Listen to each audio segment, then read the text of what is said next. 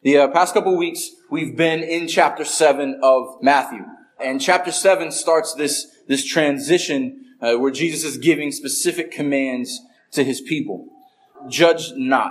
We talked about what judging looks like, not in terms of what the world thinks, but in terms of spiritual people being able to discern spiritual things. And when we examine ourselves first, we're not judging in a condemning manner, but we're able to make righteous judgments out of fear for the Lord and out of concern for our brother. And so Jesus wants us to have this right perspective before God. And first we must examine ourselves before we can speak into the lives of others. We talked about sin being a quicksand. And if we're in that quicksand, we can't pull others out until we ourselves have repented of our sins. Uh, and last week we looked at asking, seeking, and knocking a heart that wants to seek after the things of God, that asks persistently, that seeks persistently, that knocks for the door to be opened, and our posture of needing everything before our loving Father who will give us everything.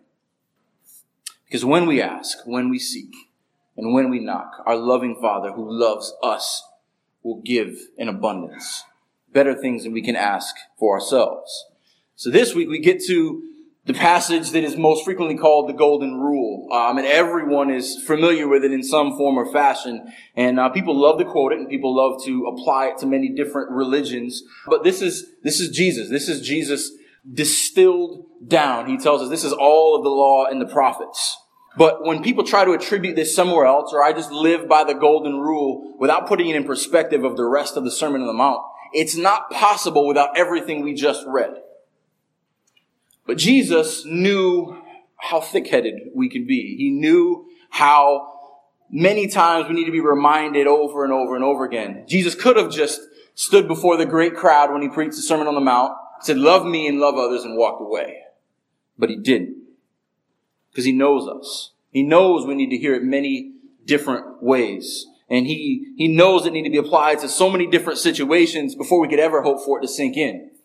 We are kind of like rough surfaces. If you've ever painted a house, you know that uh, slick walls, if you run a roller over it the first time, it's going to cover pretty well. But rough surfaces, you got to paint to the right. You got to paint from right to left. You got to paint up and down. Sometimes that real hard grain, you've you've got to work the paint into it and work in many different directions. So kind of what Jesus is doing here, he's telling us the same things in many different ways because sometimes one analogy will fall on deaf ears. But after several, it begins to sink in. And so Jesus knows how rough we can be sometimes, and he's working it in several different directions. But this morning, he's going to sum up all of the sermon into one line. and We're going to look at that. And then he's going to go on and give us some application. So let's read our uh, passage this morning, and then we'll, we'll pray and get into it. So our passage begins in Matthew chapter 7 and verse 12. So whatever you wish that others would do to you, do also to them. For this is the law and the prophets. Enter by the narrow gate. For the gate is wide and the way is easy that leads to destruction. And those who enter by it are many.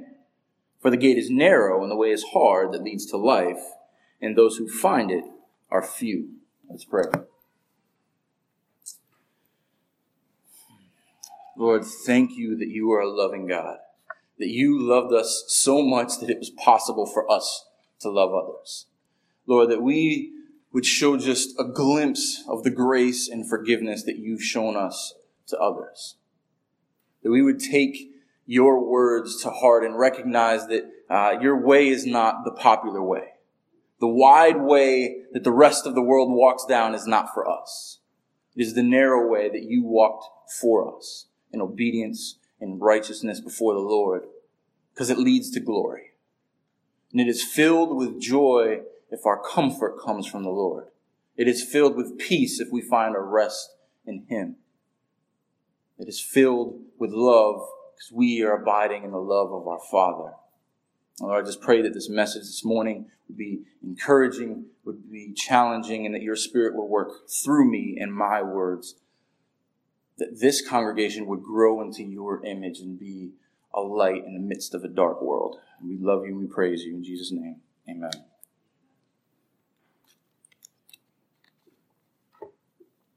He begins verse 12 with so, or therefore. Essentially, let's summarize this up. And that's kind of what Jesus is saying. I've said all this to you, now therefore, simply. So whatever you wish that others would do to you, do also to them. For this is the law and the prophets. Where else have we heard that? Where else have we heard, for this is the law and the prophets? When they asked him what was the greatest commandment, how did Jesus respond? Love the Lord your God, love your heart, your soul, your mind, and strength. Love your neighbor as yourself. On these rest all of the law and the prophets. So Jesus is drawing that connection right away. This is based in the greatest commandment. If we love the Lord with all our heart, our soul, our mind, and our strength, we would love our neighbor as ourselves. And we would naturally do as we, to them, as we wish that they would do to us. And again, this must come out of the context of the Sermon on the Mount. Because he starts with those who are poor in spirit. We can't come before the Lord and love him out of arrogance or out of pride. We must be broken in spirit before God. When we are broken in spirit and love him, then it is easy to see others as being worthy of being loved. Let's be honest here. People, Christians especially, are really good at saying the right things and telling others what they should do. But many times our actions don't back that up. Jesus is saying, if you are my disciples, you will do to others as you ask them. Jesus is telling us, put your money where your mouth is. Don't just say it, but do it. Let your life be an example of what I have written on your heart. When he tells us, do unto others, he also told his disciples that if you love me, you would keep my commandments. If you love me, you will love one another. Jesus told them that his brothers and sisters are the ones who keep his commandments, love one another, and thus fulfill all the law and the prophets. Now, this should be simple, right? Should be obvious for us. But this, it's not. How often are we guilty of judging others by the same standards that we couldn't live up to? You know, do you hate it when people don't return your calls and texts and you you know, you, you, you call them names when they don't answer or respond the way you think they should. How many times are we guilty of the same things? Does it bother you when people take their bad day out on you? It's like, why was, I just got here. Why, why are you talking to me like that? How many times have we done that to others? We've taken someone else has done and projected it on someone else. And what Jesus is getting at here is we're not responsible for the acts of others does not matter how others treat us. There is never an explanation here. Well, if they treat you this way, this is how you respond. If they treat you this way, this is how you respond. Jesus says, no. There is one expectation from my people. It's to walk in my image. It is to be my witness. It is to be my loving representatives, regardless of what the world does to you, regardless of how others treat you. Because this is the true spirit of the law and the prophets. Because you could keep all the outward expressions of the law. And if you have different expectations for others than you do yourself, you've missed the point. Do we do that? How often do we do that? We set one standard for ourselves, and the standard we set for everyone else is just a little higher than what we expect out of ourselves. Things we're guilty of all the time, we don't let others off the hook with. We let ourselves get away with things we would never let anyone else get away with. Jesus is saying, don't be hypocrites. Don't be one way before others and one and apply a different set of standards for yourself. Because remember, this is Jesus' biggest problem with the Pharisees. They knew the law. They knew the prophets. They carried out all the outward actions, but they missed the spirit. They made the law of God a burden that people had to bear. They made the law of God about impersonal negative laws. That it is only a list of don'ts. Let's be honest, it's what many Christians think. It's what many Christians tell the world around us, right? That's the impression we give, you know, that Christianity is the no fun league, right? No celebrations, no enjoying the life that God has given you. It's the list of do's and don'ts. Check off all these, all, all these boxes and we place burdens on people before they come to Christ. Well, I can't be like those Christians Because they've, they've got it all together.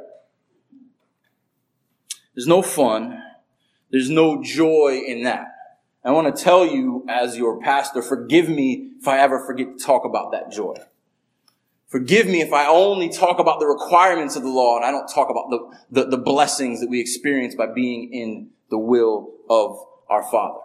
Because there's a big difference between impersonal negative laws that are just a list of do's and don'ts and personal instructions from a personal God. Because impersonal gods do not care about you. Impersonal gods do not meet you. Impersonal gods do not come down to earth and walk among you to walk many miles in your shoes. But a personal God does.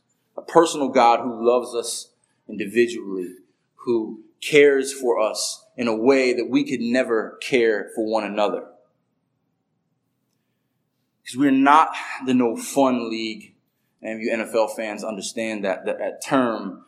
But following Christ is anything but that. I mean, we celebrate the joys that we have. It's not a burden to follow the law that our Father has given us. It's a joy because we see it as for our good and for His glory. He wants to keep us from sin. He wants to keep us in His will. He wants to keep us in communion with Him. And that begins with how we view the rest of His creation. He's created us in His image. He's created the person you sit across from in His image. He knew them from the found, before the foundation of the world. You didn't. It's one of the greatest witnesses Christians have. It's how we see and treat people.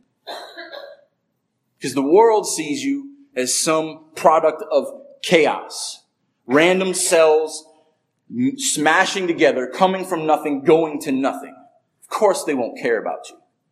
But we see men and women as woven and knitted together by the most creative, fashioning force ever.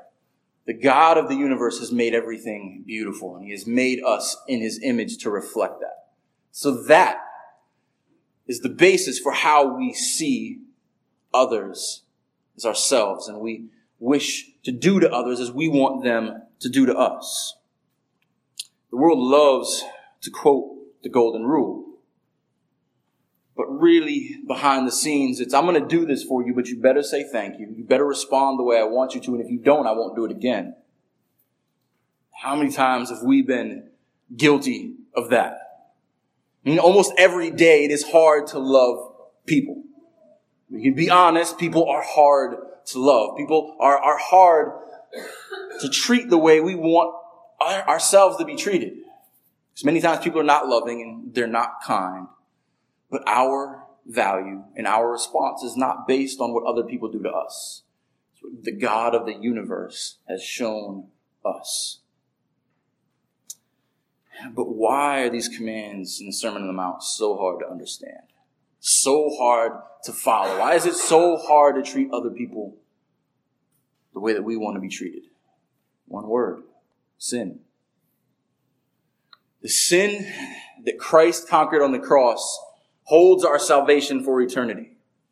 But until he comes again, the sin in this world, its, its influence is still everywhere.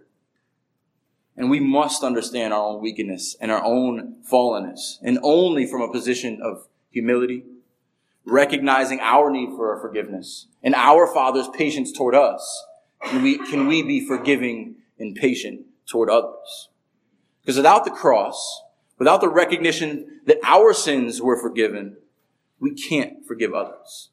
And if our righteousness is not in Christ, we can have no hope to have rightness toward others because our value is still based on how they respond to us. If we are rooted in the righteousness of Christ, we will be unshaken. Regardless of how people respond to us, their responses don't change our reactions, don't change who we are before God. Because in Christ, we deserve, we deserved wrath, but received grace, so that we can show grace and refrain from wrath. When we realize that God so loved us, that he sent his son to die for us and our sins, it's not that big a chore to love someone else and to treat them as we want to be treated because we're not easy to love. And so often we don't respond the way we need to. So Jesus is saying everything that the Sermon on the Mount has to say is summed up in this. If you want to keep the law and the prophets, because you love me, because you are mine, treat others the way you want to be treated. Simple enough, hard to carry out. Then there becomes a transition in the text. Because that sums up the Sermon on the Mount. Uh, and I wish I could take credit for this, but this is Martyn Lloyd-Jones, and it's just too good not to explain. Uh, but essentially, the, the sermon proper ends here. All of the all of the law and the prophets are summed up in this. Then he goes on to say, "Enter by the narrow gate." Now Jesus is beginning to give us application uh, and and warnings that we apply to this Sermon on the Mount. And this is a great sermon. And like every preacher, uh, Jesus has the same desire. Not just, just that you nod your head and say, good sermon, pastor, and go out to, in, into your life, and nothing ever changes. But he wants this message to take heart. And he wants you to apply it to your life. He wants you to carry it with you. So he's saying, now that you've heard my sermon, what will you do with it? What does that mean for the rest of your life? I love what Martyn Lloyd-Jones says about this. It's not praise that he desires, talking about Jesus, but practice. The Sermon on the Mount is not to be commended, but carried out. The Sermon on the Mount is not just to be commended for a good sermon, but to be carried out. It is for our instructions. And let you in behind the scenes. This is the desire of every pastor. Because if you stand before God's people and just want them to think how great your communication skills are, you've missed the point. Don't commend me commend the message that I commend. We want you to take this home. We want it to take root and we want it to transform your lives because it's transformed ours. And this will help you. Uh, I just kind of a little family business conversation here. This will help you and this will, will help us. Uh, when Justin and I preach, when any pastor preaches, it is great to hear good sermon. That was really helpful. But you know what would be even more helpful? Tell us how it was helpful. Tell us how you will apply it to your lives because that helps us minister to you. That helps us know the needs of our congregation. Those are the things we celebrate. Not just that I could string words together in a certain way that, that, that, that tickled your ears. We don't want to be those kind of people. We want to be stirring each other on to righteousness. So the sermon is helpful. Tell us how. I like when you said this or this I will be able to apply to my, uh, apply to my life. Explain this a little bit for me.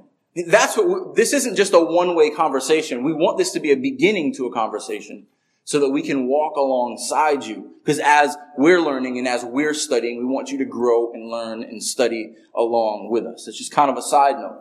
I think Jesus is doing that a little bit here. Let me sum up all, all of my message. And then I'm going to give you some kind of caveats, some, some, some warnings uh, to go along with the message so you can understand it. Because look at how he finishes uh, chapter 7 says all these things that he's talking about for believers. The next section, which Justin's going to preach on next week, is beware of false prophets. All right, I'm telling you all this, but some are going to come and they're not going to be preaching the same gospel that I am. Then after that, he talks about some will do all these things in my name, and I will say, I never knew you. There's some measuring sticks for God's people, and not everyone who, who claims things in his name is doing things in his name.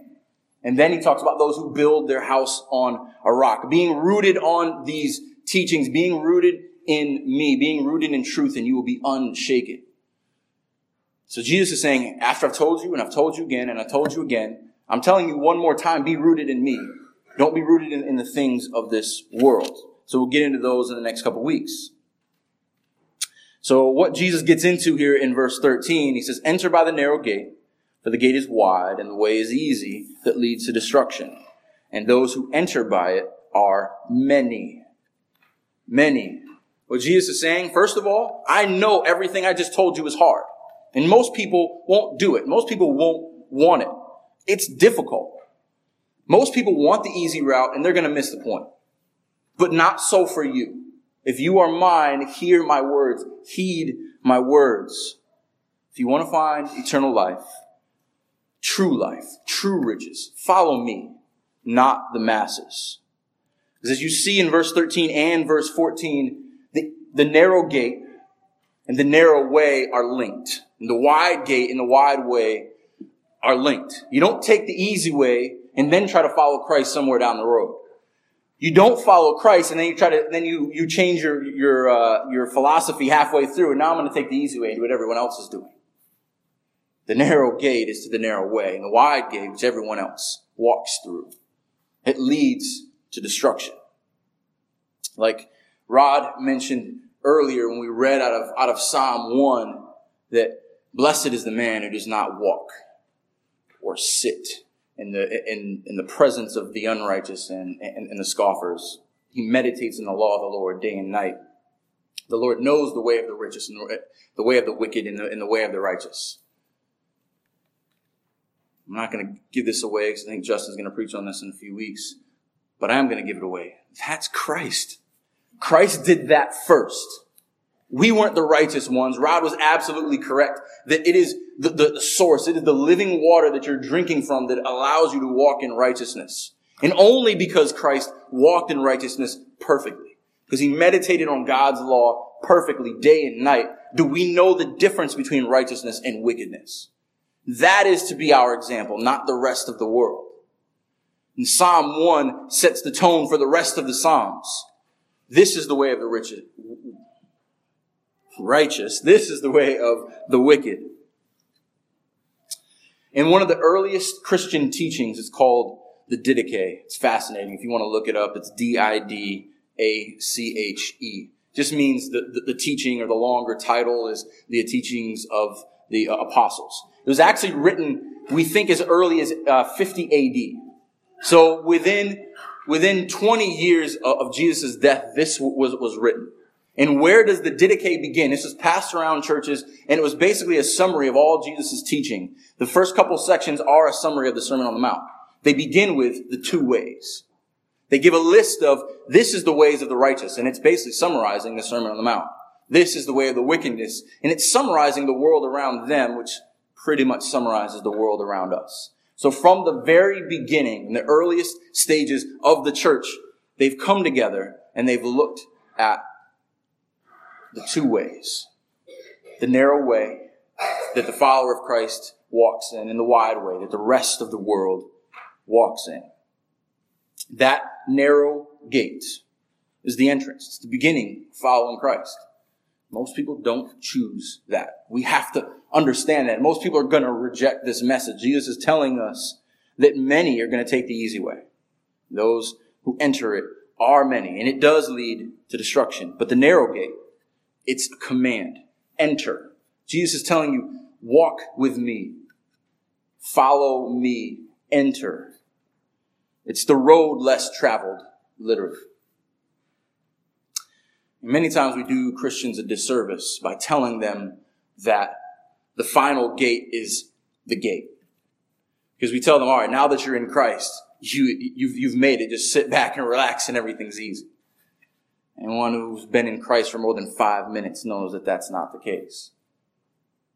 It, it is a narrow way for a reason. There is a lot of other options out there, but the narrow way is for those who are rooted in Christ, whose foundation is on the rock.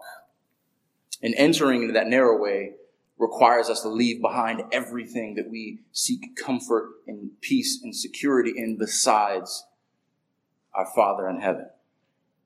Dying to self, being crucified with Christ, and seeking his kingdom, that is the narrow way. It's kind of like going into battle. Any of you have ever served in the military, you know that you go out, on, you go out on, the, on the battlefield, you don't get to take all the comforts of home with you. You take only with you what is required for that journey. You don't take your favorite blanket and your, your, your favorite book, because everything you need, you have to carry with you. Maybe some of you would take your, your favorite book if you can get it small enough. Um, but there's a reason why Paul uses that battle analogy so much. That we are coming into battle, spiritual warfare, spiritual warfare. Don't be held down by all the things of this world that are not going to help you in this. Because when you're on the battlefield, can't carry things that are going to weigh you down. Because the narrow way, after you enter the narrow gate, is a journey. And it's not easy. Now, when God's people uh, rebelled against him and they did not want to follow his lead, he gave instructions to Joshua. And it still applies with us today. So turn to Joshua chapter 1 for me. Many of you may know this, this passage, but it fits in perfectly with what we're, we're talking about. Joshua chapter 1, I'm going to read 7 through 9.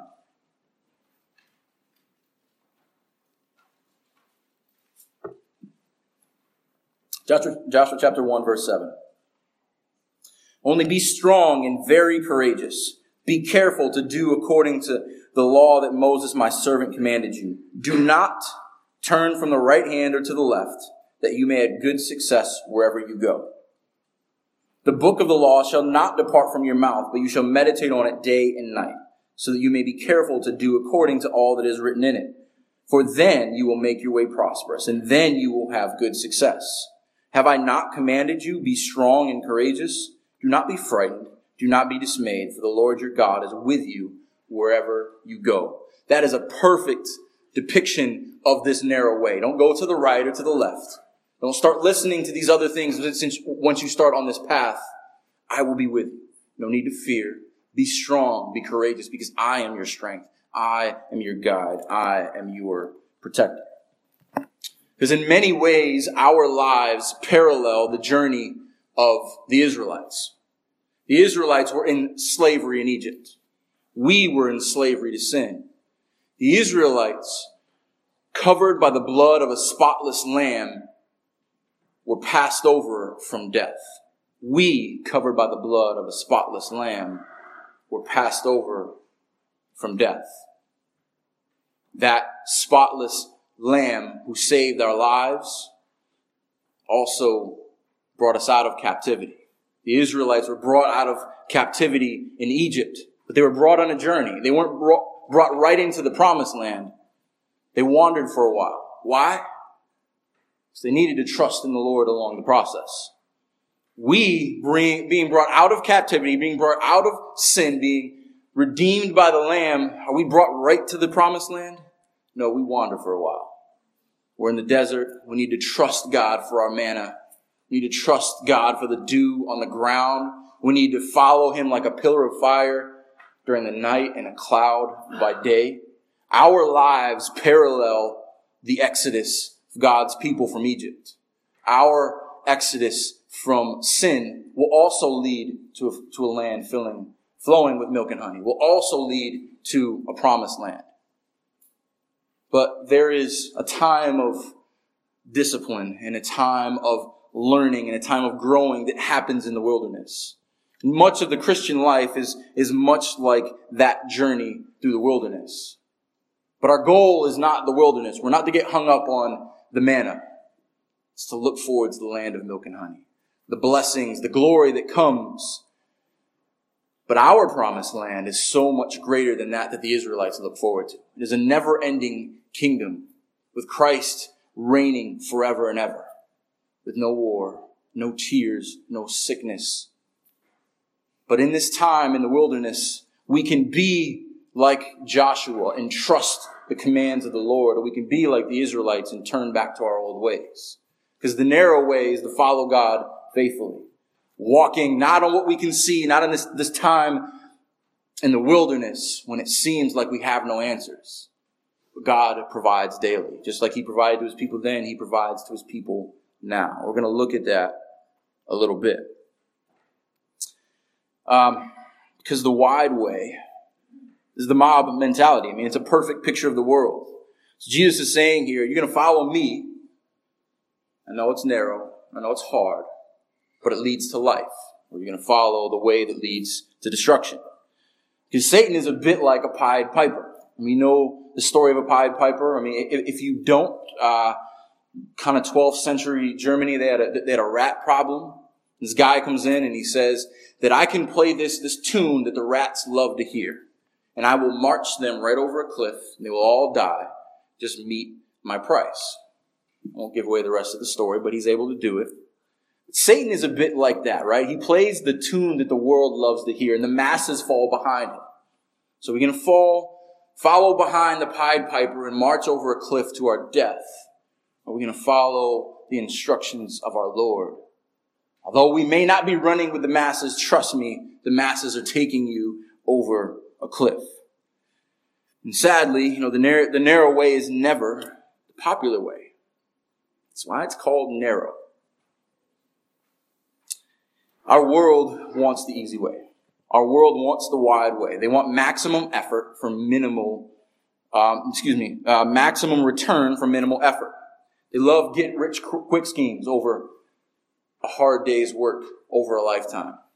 They love letting kids be raised by, by, by TV instead of spending intentional time talking to them and speaking to them and, and praying with them. I mean, the reason why we're doing Wednesday night the way we are is because we know that that is a narrow way. Uh, we know there's not the easy thing to do. The easy thing to do is to spend a lot of money on a, on a big budget and, and just cast this, this wide net and not care for the people that God has entrusted to us. We care about people. And this is, doesn't give big dividends now. Well, how many people are in your church or anything like that? But we want to invest in you for eternity. We care about what God is doing in His kingdom. We want to do things to be faithful in that. And the world wants bigger, they want faster, they want brighter, they want better. How long does that last? Shiny things wear out quickly. Things that are rooted in Him never give up their luster. Jesus talks about this in Luke 14, if you'll turn with me. Talks about the cost of discipleship. And the irony here, or the, the, the wisdom, is that Jesus is saying this in front of a big crowd. So Luke 14, turn to uh, verse 25 with me.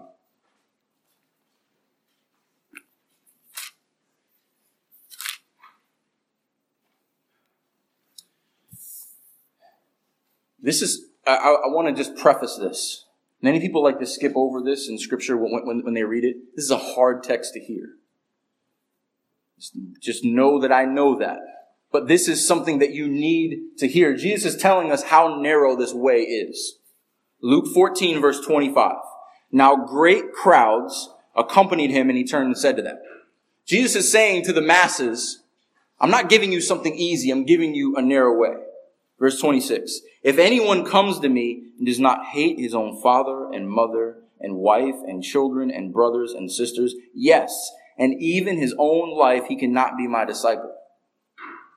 Ouch.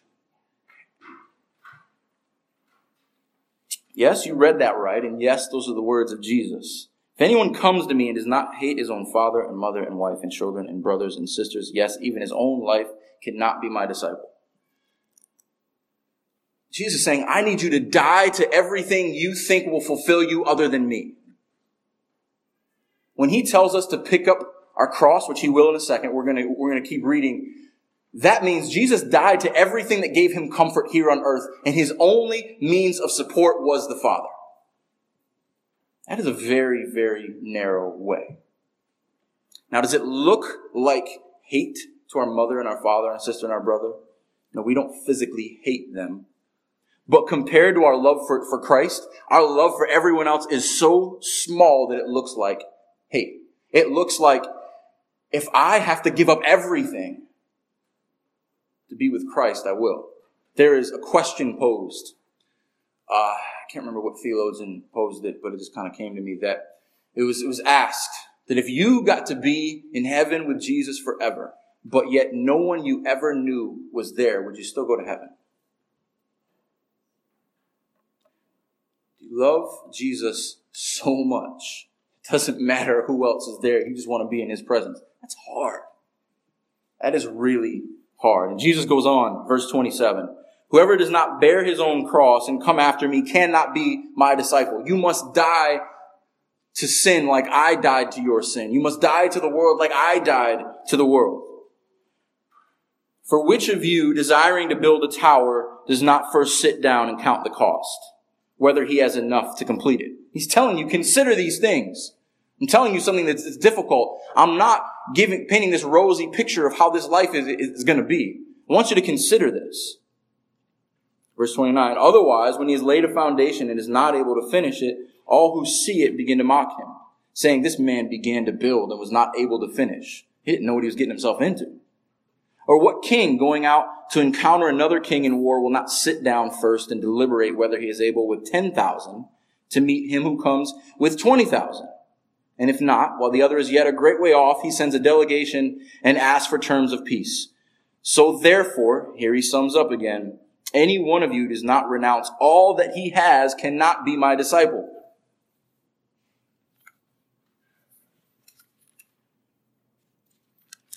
Let that sink in for a moment. That is a hard pill to swallow. Renounce all that I have.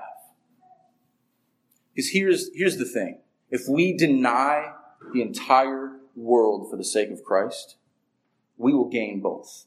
Because we will gain our Lord and Savior, and He will give us more than ever we could ask or imagine. But if we choose the world over our Savior, we will lose both. That is the narrow way. Once you enter through the narrow gate and begin on the narrow way, most people won't understand or support it. Most people think you're crazy. Let's, let's be honest. The world thinks we're crazy. And every other voice is trying to tell you, take the easy road. We've got candy over here. Take the easy road. You got cruise control. We've got speed passes. Take the easy way. I think no better depiction of this exists than the book Pilgrim's Progress. Um, I know Jenna, you've been reading this, but um, but if you haven't read Pilgrim's Progress, you should. Probably one of the best books ever written. And it so greatly depicts the Christian process, the Christian journey. So much so, its main character, his name is Christian. Because Christian leaves from a pilgrim, or excuse me, as a pilgrim from the city of destruction. And he meets all kinds of amazing people. And John Bunyan, sometimes he's creative in their names, sometimes he's not. He just, he just plainly tells who they are. The first person Christian meets is Mr. Worldly Wise Man. Kind of about sums it up, right? He wants him to settle in the easy life in the village of morality. We know what the village of morality is, right? Just sit here, kumbaya, do all these good things. Just nothing hard happens here. Just do whatever makes you, you happy. Everyone, everyone smiles. And he, he thinks, oh, this is great. So he meets someone called the evangelist. The evangelist tells him, no, flee, run from here. This is another gospel. The evangelist leads him to the narrow gate, where over the top of the gate it is written, knock and it will be open to you. Sound familiar? The narrow gate leads to the holy way, and the holy way is the path to Mount Zion.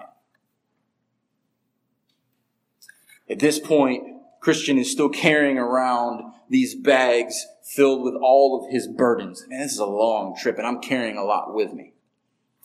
So as he begins to go, uh, he meets the interpreter. I don't want to give away too much of the book, but this is the Holy Spirit. The interpreter tells him all excellent things. Tell you everything that you are to see and witness along this trip and also what to watch out for. The interpreter the Holy Spirit is preparing him for his journey. But before he begins his journey, he makes this important stop at the cross. And at the cross, he's finally able to get rid of these bags and these burdens who have been weighing him down, and he sets them down at the foot of the cross. Now his load is lighter, and he's able to begin out on the holy way. Because only once his sins have been forgiven, can he begin on this narrow way?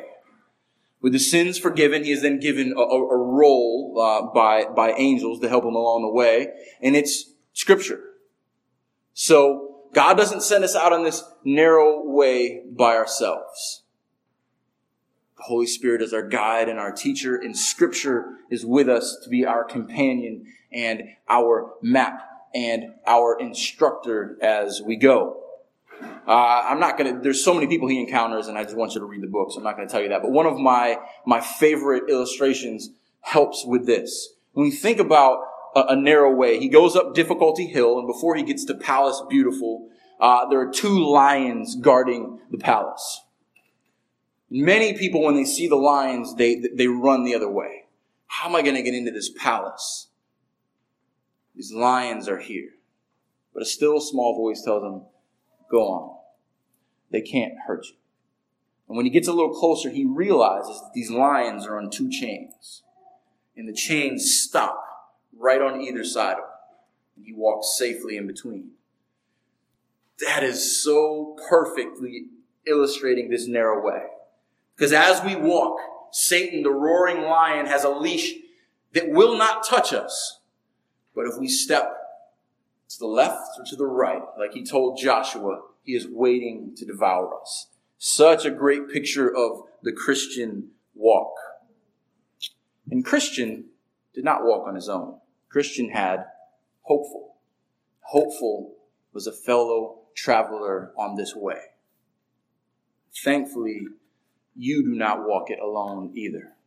You have your brothers and sisters in Christ who are on this same journey with you. They walk alongside you. In Psalm 1, which we read earlier, it was our brother who's already walking this narrow way in Christ. And he walked it perfectly. He reached Mount Zion for us. And he's guiding us as we go through his spirit and through his word. And this is why our church family is so important. This is why being rooted in God's word is so important because through this journey, just like Christian, we will meet all kinds of people wanting to deceive us, wanting to bring us off in easy ways and take us off of this narrow path. But if we follow our interpreter, study our roll, and walk with our hopeful brothers and sisters, we will one day reach the celestial city and Mount Zion just like Christian did. So, as we close up this morning, we kind of looked at two different topics, but they do draw together.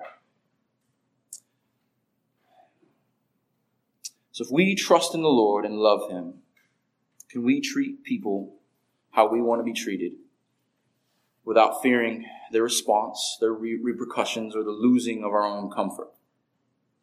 Does our love for the Lord so lead you to love others? It is loved in the way that you want to be loved. Because that will help us on our journey. If the journey of Christian and the Israelites show us anything, that it is not always glitz and glamour, but it does, it does lead to glory. And our eyes are on our destination, not the journey. And in that journey, if we stay rooted in God's word, if we listen to the guidance of the Holy Spirit, if we surround us with brothers and sisters who love us along the way, we will reach our destination we will see the joy in the journey. But probably most importantly, are we trying to live this life in the wide way after entering through the narrow gate? Thought about that? Because many times we say, okay, said the prayer, done the deal, now I can just do whatever I want. Are we trying to walk on our journey in the wide way after entering through the narrow gate? This is what happens along Christians' journey. It's what happens to a lot of us as well. We, we repent and we come to Christ for our salvation, but yet we take little detours. We do the comfortable things along the way. Do we start out in Christ and then listen to the ways of the world? If you don't know Christ, you're walking through the wide gate, wandering down the wide way, doing, listening to every voice that pulls you off into every corner. How's that working out for you? enter through the narrow gate. Follow along the narrow way, because Jesus is the way, the truth, and the life. And life eternal is found in Him. Let's pray.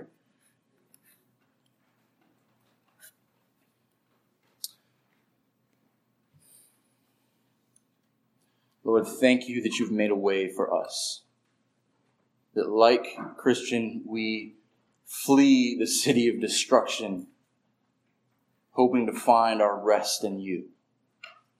And along the way, you are teaching us and shaping us and molding us and building us into your image. You don't always do it the way we want you to. We want it to be easy.